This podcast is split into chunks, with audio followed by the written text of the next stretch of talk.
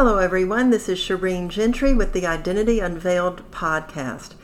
It's hard to believe it is week number four of my Hope for the Holidays of 20 and 2020. That is 20 days of encouragement to get you through the end of 2020 and through this holiday season. I had a busy weekend, so I wanted to share another make, bake, and take recipe with you. So today's featured recipe is Oreo biscotti. Here are the ingredients one cup sugar, one third cup butter melted, three eggs, two teaspoons vanilla, three cups flour, one and a half teaspoons baking powder, one fourth teaspoon salt, and 16 Oreos chopped.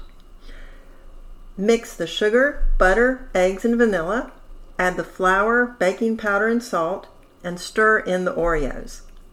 Divide the dough into two equal parts and shape a 9 by 13 rectangle and bake at 350 degrees for 25 to 30 minutes. Take it out of the oven and let it cool for 10 minutes, and then cut into diagonal slices. Turn the cut sides up and then bake for another 10 to 12 minutes.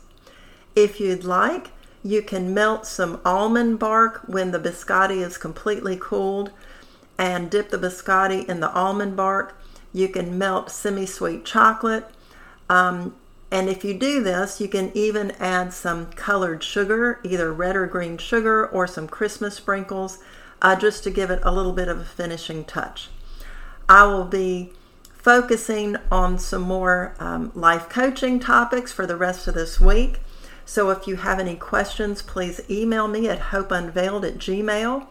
And until tomorrow, this is Shireen with the Identity Unveiled podcast.